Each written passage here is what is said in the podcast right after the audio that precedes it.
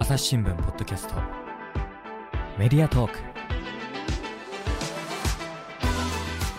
前回の続きからお送りします。ウィズニュースではこの SNS 医療の形 TV の中でこの意図小老病死という連載企画としてちょっとコラボさせていただいてるんですけどあのお医者さんがですねお坊さんとかそういう宗教者の方と、うん、あの小老病死とか生きる死ぬとかについて語り合うっていう企画なんですよ。そうこれまた医釈のコラボ企画。そうなんです。これはいつもあのトークしてくださってるのが、あの、病理のヤンデル先生なんですけど、ヤンデル先生が主に出てくださって、あの、去年はですね、えっ、ー、と、朝ポキにも出てくださっていた、あの、お坊さんに聞けでね、出てくださっていた吉村翔陽さんが出てくださって、うん、で、あの、ヤンデル先生と一緒に、こう、あの、話し合う。死ぬとはとか、老いとはとか、そういったことを考えたり話したりしていて、で、なんか私たちって結構、お医者さんは死の専門家とか病の専門家で、うん、なんかこう宗教者は死の専門家みたいな感じじゃないですか。うん、でも結構お坊さんみんな、いや、死んだことないんでわかんないんですって言うんですよ。本当だからこの企画はすごい私自身もいろいろ考え直すきっかけになってすごく面白くて、これ大塚先生、あの視聴者の立場としていつも見てると思うんですけど、どうですか？これはですね、あの、夏のイベントの目玉企画ですよね。本当に医者ってその、病気の専門家なんですけど、死は実は専門家じゃなくて、死は、死はどっちかというと病院の中タブーなんですよね。あ、そうなんですね。だって縁起でもないってなりませんか、えー、まあ、なります。そうか、言われてみれば。だから、その、病院の中で死を語るとか、死生観についてそう話し合うってことが本当になくて、どっちかというと死はもう永遠に訪れないものとして扱うっていうのが病院の中での多分、特に日本の病院の中での基本になってると思うんです。ですので、じゃあ、そこを踏み越えて死まで含めて、じゃあ議論しましょうってな、なるとですね、結構僕ら、避けて通ってる部分が多いので、聞いてて新鮮です、本当に。ああ、そうですよね。なんかだって、病院にみんな行くときは、今の病を治してほしいとか、うん、まあ、アンチエイジングじゃないですけど、老いを遠ざけるとか、そうだね。ねで、死はもうできるだけ考えなたくないことみたいになってると思うんですけど、私は結構前からもう人間は絶対にいつか死ぬので、うん、なんか自分が死んだ時こう思わないようにしたいなみたいな感じで考えることが多いんですけど、なんかもっと話しといた方がいいよなっていうふうに思ったので、うん、この企画本当にすごく好きで、でも病院の中でタブーっていうかあんまり喋らないっていうのもちょっと一瞬意外だなと思ったのはというのはそのいくら頑張ってその病と向き合って戦ってもでも死とこう直面しなければならない時もあるたくさんあるのが病院なのかなって思ってたんですけど、うんうん、なかなかそこはどうなんですかね？話には。あのー、そうですね緩和ケアの先生方はよくされると思います。ただあの、いわゆるホスピスの先生ですよね。緩和ケア科っていうのは。はいうん、ただ、えっと、我々 C の話をするっていうのは、つまり、病気に対して負け戦っていう風な、やっぱりこう、捉え方になってしまいがちで、うん、治療がうまくいかなかった場合とか、うん、やっぱり病気に負けてしまったみたいな捉え方をすることが多いので、実際することありますよ。でもそれは、何でしょう。その、た、例えば、その、病院に行ってお医者さんにどういう死に方したいですかって聞かれることって想像しづらいじゃないですか。ちょっと嫌かもしれないですよね。嫌ですよね。なんか、え、死ぬと思って治療してるんですかって多分聞きますよね。ですよね。だから、そこは、なんでしょう、訪れないものとして、万が一そうなった場合どうしますかとしか言えないんですよね。その、まあ、もう人間全員死ぬのは決まってるんですけれども、うん、今、病気でかかっていることで死が訪れることはないように病院にかかってるので、その中で死の話っていうのは本当にしづらいというか、できなくて。いや、本当それはありますよね。だから多分、大ごとになる前にもっとフランクにしておいた方がいいのかなっていうのは、本当私最近感じる。うん、いや、もうその通りで、普段から考えておきましょうっていうのが本当は大事で。うん、いざ切羽詰まった時に、じゃあ死についてどう思ってますかって言われても混乱するだけですから。うん、そうですよね。ただこのね、なんか普段から考えておいてくださいっていうのがすごく難しいなと、私個人も思ってるので、なのでなんかこういう企画をね、用意して、せっかくなんかお盆シーズンだし、ちょっと考えませんか、うん、みたいなのはすごく、あの、企画としていいのかなというふうに思ってるんですけど、あの、実は今年はですね、ずっとお坊さんが続いたので、はい、あの、キリスト教の神父さんを呼ぼうということになりまして、はい、あの、神父の片柳博さんに、はい。あの、朝ポキにもね、実は登場していただくんですけど、ね、出ていただいて、私と編集者のタラレバさんと、はい、ヤンデル先生と片柳さんで、お話ししてきました。あ、そうなんですかはい。なので、それが26、27、あ、えっ、と、26、27に、あ、えっ、とね、26日か、の配信で流れる予定ですので。楽しみです。すごく、僕まだ聞いてないんですごく楽しみです。はい、ぜひ、ちょっとすごい片柳さんが面白い話たくさんしてくださって。あれですよね、マザー・テレサので最後の弟子かなんかそうなんですよ。マザー・テレサに、あの、お会いしていろいろお話聞いてっていう方なので、うん、そのマザー・テレサがどんな方だったかとかいうお話もしてくださってるので、うん、すごく面白いので。すごい楽しみ。はい。聞いていただきたいなと思うんですけど、これ本当にあの、イベントがですね、毎回、あの、グッズの売り上げとか当てて運営費にしてるんですよ。はい。だから本当手弁当で皆さんやってるんですけど、今回はその売り上げに当てるために、うん、みんなで同人誌を作ろうっていう話になったんですよね。そうです。コミケみたいな。いや、それがですね、まあ、あの、えっ、ー、と、これまで YouTube で配信してきた先生方、まあ、はい、全部でな30人とか結構いらっしゃるんですけど、うん、それ先生方に、まあ、あの、講演のまとめみたいな本をまとめて作ろうかって話をしてですね。うんうん、で、それでまあ同人誌にすればいいんじゃないのっていう話を当時したんですが、はい。出来上がり水野さん見ました？いや、見たんですけど。え、どうでした？すごい分厚いんですよ。え、あれ3センチ以上ありましたよね？なんかね、すごい分厚い本になっていて、えー、普通同人誌って、こうね、あの、そうです、ね、ホチキスで閉じるとか、うんイメージはね。イメージとしては。うん、で、なんか今回もその先生方の講演録まとめてガイドブックみたいな、うん、そんな感じで作ろうかみたいな話で聞いていたので、すごい薄い本ができるのかなって思ったんですけど、すっごい本当にちゃんとした本。なんか背表紙もあるみたいな。そうそうそう。カバーもついてて。あの、普通に本屋さんに置いてあっても、なんかおしゃれな本って感じです。そうなんです。やっぱなんかその辺は先生たちみんな、なんかやっぱ力のある人たちが集まると、そうなるのかなみたいな感じですよね。これはね、あの、担当されたのが麻生かもさんで、はい、もう手が抜けず、あの、印刷とかにもすごくこだわっていただいて、で、なんでこだわったかっていうと、ね、あの、漫画家の岡崎まりさんが、はい、あの、表紙のイラストとか描いてくださってるんですよ。豪快ですね。そうなんです。で、グッズもね、この岡崎まりさんのイラストとかが描かれてるグッズなので、あの、そのイラストの色合いが一番よく出るようにっていうので、発色もものすごくこだわっていて、あれこれ、本の売り上げが 運営費になるんじゃなかったのかみたいな感じなんですよね。本当にね、これびっくりするぐらい、みんななんでしょう、その、経営感覚というか、な、なんでしょう、その、そろばん感情ができない人たちが集まっていて、なんかその、え、これ、もう、な、いや、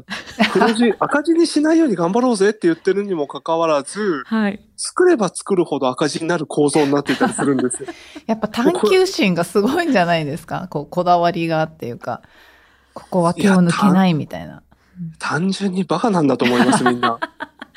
算数ができないんだと思います、普通に。いやいやこれもね、きっと、あの、楽しく発信したり、この楽しく活動してると、本当なんか面白くなっちゃって手が抜けないっていう感じになってるのかなと思うんですけど、このでも本はね、すごい、あの、家に置いておくと便利だと思うんですね。いろんな話が入ってて、あの、救急医の、あの、志賀先生っていう先生とかが、こう、あの、救急役立つ救急の話とかしてくれてたりとか、はいはい、そう、あと心臓病の話とか、あね。ほんと様々、なんて言うんだろう、家庭の医学みたいな感じで、まとまってるので、あの、水野さんもね、書いてくださって。もう私のは全然気にしなくていいんですけど、他のね、あの、本当にエキスパートの先生方が自分の知識のエッセンスをギュッとまとめてくれてるので、私おすすめです、このこれ本は。はどうやったら購入できるんですか？あなんかテレビショッピングみたいになってきましたね。それは、あの、あれですね、今ならメモいただければ 特別価格で。あの、これはですね、ネットで買えるんですけれども、うんはい。あの、えっ、とですね、アマゾンでは実は買えなくてですね、はい。そうなんです。あえの、アマゾンとかで売っちゃうともう赤字になっちゃうってことで。あそうなんです。あの、計算ができない人たちが集まってるので、あのね、猫の巣っていう、カタカナで猫の巣ですね。あの、はい犬猫の猫に、あの、巣は、あの、蜂の巣とかの巣のはい猫の巣っていう意味なんですけど、猫の巣っていうカタカナのサイトに行くとですね、そこに、あの、イベントの視聴券だとか、グッズだとか、うん。本が全部出てきます。もうそのサイトで今、あの、販売してるっていうのみですね。そうですね。この猫の巣、あの、麻生かもさんが運営しているオンラインショップになるので、あの、ここで本はお求めになれるんですけど、本当にここまでのこだわり。今見たらですね、ページ数が240ページありました。英語版240ページ。はい。で、あの、二段組になってるので、もう文字が。ぎゅうぎゅうに詰まってる。ので、本当あの、興味のあるところだけ勉強しても本当にあの、面白いと思うので、あの、すごくわかりやすく書いていただいているので、本当に私でもわかるので、皆さんも読んでみてもらえたらなと思うんですけど、執筆者一覧を見てもずらーっと並んでますね。そうなんですよ。これ本当にそれぞれに、あの、い、いわゆるその気候とかお願いしたら本当に大変なメンバーが 揃ってるエキスパートっていう方が揃ってるので、本当に多多種多様っていうかこのジャンルもたくさんあって歯の基本とかうんうん耳鼻咽喉科医のお仕事とか、うん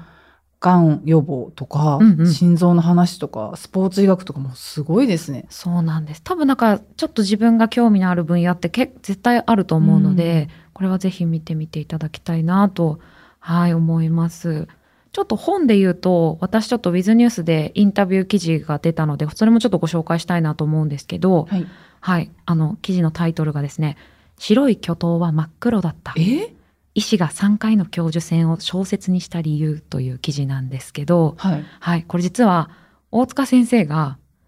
まさか。まさかの小説を出しまして。はい。これは本当大塚先生個人の活動なんですけれども、あの、大塚先生いろんな専門書とかも出してらっしゃったり、市民向けにアトピーのあの本とかも出してるんですけど、今回初めて小説を出したんですよね。そうですね。初小説ですね。はい。タイトルがね、本当にびっくりするタイトルなんですけどなん、か心配になっちゃうんですけど大丈夫ですか？その同僚の方とかから 怒られたりしないですか、ね、医療界からね、本当に、うんえー本当に皆さんから心配されて、日々生存報告をしている状況です。今日も無事に生きておりますというのをいつも皆さんにお伝えしています。はい。でもこれはね、小説、フィクあションそっかそっか。小説なんでね、はい、あの、白い巨頭が真っ黒だった件という、あの、小説のタイトルなんですけど、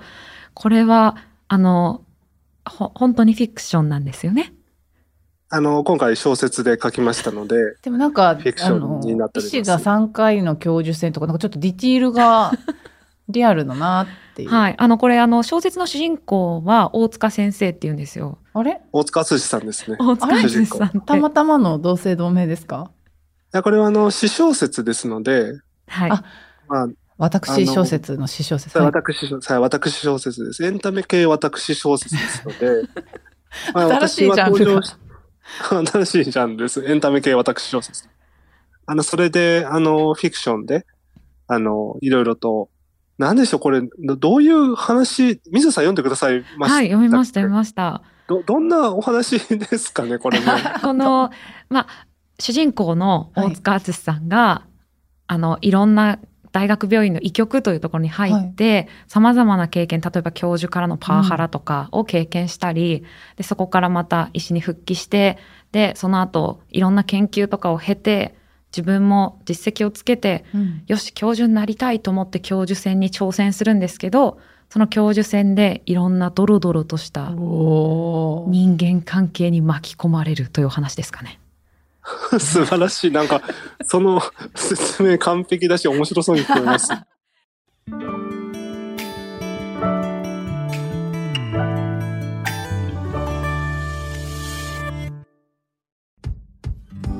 難しいニュースもポッドキャストで解説を聞くとちょっと理解できるかも朝日新聞デジタルのコメントプラスって知ってる？テレビでおなじみのコメンテーターや記者が記事の背景やその先について投稿しているよ。もっと深く。もっとつながる。朝日新聞。いやでも本当にこのあの小説なんですけれどもドロドロとしたところが本当に怖くてですね例えば根も葉もない噂を流されるとか。え。でも医局内ってことはみんな一緒に働いてる人たちえっとその大学病院別の大学病院の教授選を受けるっていう感じなんですよ、だからでも選考委員が誰かとかもわからないしでその大学病院とつながりがある人とつながったとしても、うん、その人が自分の味方なのかどうかもわからないみたいな。じゃあ疑心暗鬼の世界ですね。割とそれをですね、あの、なんでしょう、まあ、小説なので楽しく書いていますし、あの、読んでて暗い話に途中になるんですけど、読後感はいいと思います、すごく。うん、そうですね。はい。それはすごく感じます。ずっと辛い辛い辛いっていう感じではないんですけど、うん、私はでもすごいこれを読んだ時に小説なんですけど、なんか日本の組織あるあるだなというか、本当になんかこう、例えば自分の公認に自分より優秀な人を置きたくないとか、うんうんなんかあいつは SNS で発信して悪目立ちしているとかっていう、こう。親？なんか。親？うん、っていう、そういうこと。で聞いたことありそうな。さっき聞いた記憶。そうそう。とか、なんかそういうこう、俺たちが我慢してきたんだからお前も我慢しろみたいな感じとかがすごく、うん、あ、これは医療界以外でも起きていることなのではないかなっていうのはすごく感じました。心当たりがありそうなところがあるんですね。うん、確かに。あの、割とその医療業界以外からも反響があって、うちの業界も同じですとか、はい、そういう声も聞いてですね、あの、書いてよかったなと思いますし、またあの、逆にその僕がそういうの嫌だって言っている、その古い価値観というか、まあ政治的にこう、こねくり回して自分の思い通りにさせようっていう人からの反発はすごいです。なるほど。なるほど。いやでもやっぱ本当に大学病院の教授って本当これまでイメージが白い巨頭、うん、あのこう教授の後いろんな医師がついていって会心が教授会心があるみたいな財前教授の総会心 そうみたいなイメージが多分普通の一般の患者からしてあると思うんですけどこう大塚先生はやっぱそういうちょっと教授にまつわるイメージを払拭したいって思いがあったんですよね。そうですね。そうですね。なんか、やっぱり良くない部分ありますよね。教授のそのなんか、権力を握って振りかざすみたいなのって、うん、どう、どうですか？あんまり僕はいいイメージがないので。うん、あれですよ、朝ドラのらんまんで、植物学教室の教授が、主人公の牧野を出入り禁止にするんですけど、はい、あの、この小説読んでて、あ、植物界でも同じこと起きてた、みたいな。デジャブだったんですね。本当に、だからいろんなところで起きてるなって思って、やっぱ教授が一番偉い。本当トップのヒエラルキーみたいなのができてるんだと思うんですけど、なんか結構私はみんなと楽しく仕事したいタイプなので、この教授のもとでは働いてたらしんどいなっていうのは思っちゃいますよね。多いですよね。もう今でもだいぶ変わってきたとは思うんですよね。うん、また若い世代を中心に特に。うん、あんまりその、まあ僕もあまり教授教授してない教授って言われるんですけど、はい。まあそういうなんか、ななんでしょうね。そのフラフランクな感じで、割とその仲間として一緒に仕事をするみたいな教授も増えてるんですけど、うん、一方でやっぱりお殿様みたいな教授はまだいらっしゃるので、うんまあそういった教授に喧嘩を売っている小説でもあります、ね。まあ、どう、なんかそうですね、顔合わせづらい大御所とかたくさんいます。ちょっとこの人に会ったら次走って逃げようとか思ってる人もいます。いやでもなんかこうあの医療界もなんか徐々に変わりつつあることもこういう発信とかがあるとわかるし、うん、あの私たちが抱いてるイメージってこう結構もう固定が観念というかステレオタイプなのかなっていうふうに思ったりもするのでなんかいろんな医師がいることが知られたらいいなっていうふうに思うんですよね。うん、なんかやっぱり診察室の中で、あ、先生も私と同じような、あの、組織の中の大変さとかを共有できる人なんだなとかを、もしね、思えたらなんかもっと、あの、フランクに、うん、これどうなんですかねとか、うんうん、相談しやすくなりそうな気もします。そう。なんか医療がもっとそれで身近になるといいなっていうのは思ってて、私の、あの、親とかも行きたくないって言うんですよね、うん、そう私も行きたくないもんもうあのね先生にやっぱり全部お任せになっちゃうし、うんうん、そうコミュニケーションがねちょっと難しいかなって私も本当思っちゃう。怒られたらどうしようみたいなね。そうそう。どうしてこうなるまで来なかったんですかとか言われるかもしれないし。そうだね。うん、それはあるかもしれない。や、なので、こう、本当に、あの、大塚先生たちの活動はすごく、こう、コミュニケーションがより、あの、患者と、あの、医療関係者の中で、さらにすごく、あの、潤滑油になっていくといいなっていうのがすごく思いますね。うん、大塚先生は今後なんか、こう、SNS 医療の形でやっていきたいこととか、目指したいことって何かありますか？そうですね。やりたいことは、やっぱ、あの、僕、 B'z が好きなんで、歌詞の。突然の B'z が突っ込んできましたよ。はい。 B'z が好きなんで、やっぱ最終的には B'z とのコラボが、やっぱり。ちょっとあの、繋がらなかったんですけど。僕の中では目標で、まあ、いろいろあります例えば SNS 医療のカタチ TV で、はいまあ、 B'z がゲストで来るとか。もしくは、まあ逆もいいですよね。あの、ミュージックステーション B'z の時に僕らが呼ばれるとか。あとはまあ、あの、この今回出した白い巨塔が真っ黒だった件が、はい、えドラマ化された時に主題歌 B'z 歌うとか。最高のコラボですね。えー、いろんな展開はああるんですけども、はい、まずはまあ、あの、 B'z と何かコラボができたらいいなっていうのを、僕個人はいつも言ってます。みんなから無視はされますが。じゃあ、大塚先生の個人ではなく SNS 医療の形全体の目標っていうのも聞いていいですか？それ僕が言っていいかどうかわかんないんですけども、はい。あの、えっとですね、やっぱりこう、原点っていうところを大事にしようというのは僕らよく話していて、うん、やっぱ最初大阪のその小さい会場で、皆さんとなんかこう分かり合えたっていうか、うん、あ、やってよかったねみたいなのが、やっぱり最初僕らの、やっぱりすごく気持ちにすごく、すごい、すごい記憶の中にあるんですよね。うん、なので、こういう活動をやっぱりコツコツ続けましょうっていうのが、なんか、あの、今僕らの合言葉みたいにはなってますね。うん。本当ですね。だから、なんか私それは記者でもすごく感じることがあって、結構まあこれまで一方的に情報を伝えてきたと思うんですけど、新聞紙面とかで。うん、なかなかね、相互にやり取りするっていうのができなかった。読者の方とですね。そうそうそうなんですけど、でも今やっぱりポッドキャストでお便りいただいたりとか、SNS でスペースをやって、うん、で、あのリアルタイムでコメントいただいたりとか、結構こういう、あの、お互いのやり取りができるようになって、だんだん、あ、本当に読んでくれてる人がいるっていうの、うん、顔が見えるようになってきてっていうのは、本当になんかいい関係性だなっていうふうに思うので、これからも本当 SNS 入れの形応援していきたいなと思います。ありがとうございます。あの、ぜひ、あの、なんでしょう、 withnews で B'z の取材があったら読んでください。最後までね、ちょっと B'z 推しで、ね、はい、来てますけれども。いや、きっとね、こういう地道な僕のビーズっていう声が本人に届くんじゃないかなと思ってるそうですね。医療情報をね、地道に出していくのと同じように、フィーズもね、そうです。地道にということで、はい、わ、はい、かりました。今日は大塚先生お忙しい中、本当にありがとうございました。こちらこそありがとうございました。朝日新聞ポッドキャスト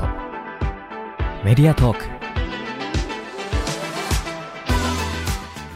はいということで一押しウニュで、えー、SNS 医療の形の取り組みを大塚先生をゲストにお招きしてご紹介してきました。大塚先生では何かお知らせがあったらお願いいたします。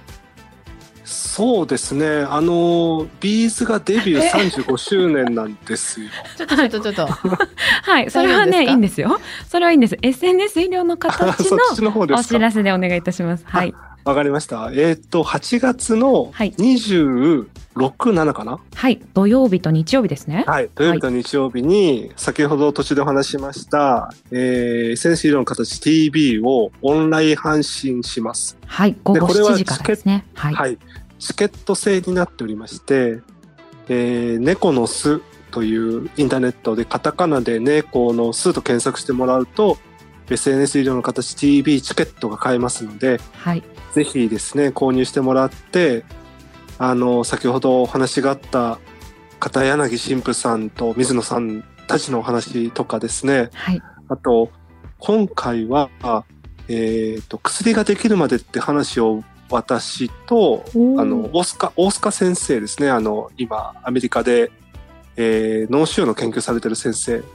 との対談があったりとか、はいもう盛りだくさん、2日間盛りだくさんですので、ぜひぜひあの多くの方にご覧いただけたらと思っております。はい、これは本当に面白い企画がたくさんですので、8月26日の午後7時からと8月27日の午後7時からということで、あの YouTube 配信していてですね、あの SNS 医療の形のメンバーの皆さんがこうコメント欄でワイワイリアルタイムで盛り上がる予定ですので、よかったらぜひご覧になっていただけたらなというふうに思います。きっと大塚先生も B'z のコメントとかをね、たくさんするのかなと。あとはまあ私の本を買っていただいてもらって、はい、はい、あの白い巨塔が真っ黒だった件幻冬舎さんから出てますので、まあ、これを買ってもらって、はい、ぜひ B'z 主題歌まで皆さんに応援していただければ、ねうん、はい。もう熱いね 気持ちで応援したいなと思っておりますのでぜひね 合わせて読んでいただけたらと思います。大塚先生本日はありがとうございました。はいありがとうございました。リスナーの皆様、最後まで聞いてくださってありがとうございました。番組の内容が書いてある概要欄にお便りを送れるフォームの URL があります。ぜひそちらから今回の番組のご意見、ご感想をお寄せいただければ嬉しいです。朝日新聞ポッドキャスト、朝日新聞のみんな朝がお届けしました。それではまたお会いしましょう。